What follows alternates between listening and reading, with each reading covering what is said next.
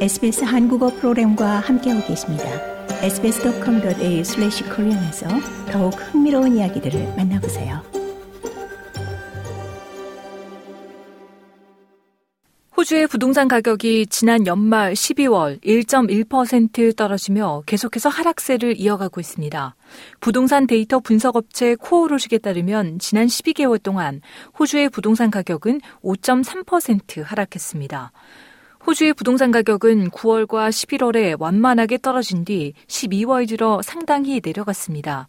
프롭트랙의 경제학자인 엠 플라허티 씨는 부동산 가격 하락은 지난 12월 호주 전역 모든 도시에서 포착됐으며 캔버라의 집값이 가장 크게 떨어졌다고 밝혔습니다. The main reason prices are moving down is because of interest rates.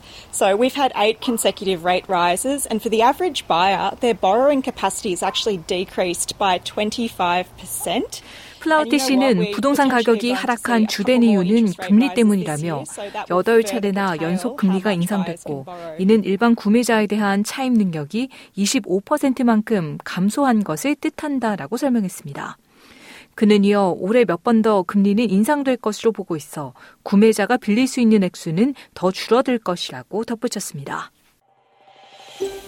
더 많은 이야기가 궁금하신가요? 애플 팟캐스트, 구글 팟캐스트, 스포티파이 또는 여러분의 포드캐스트를 통해 만나보세요.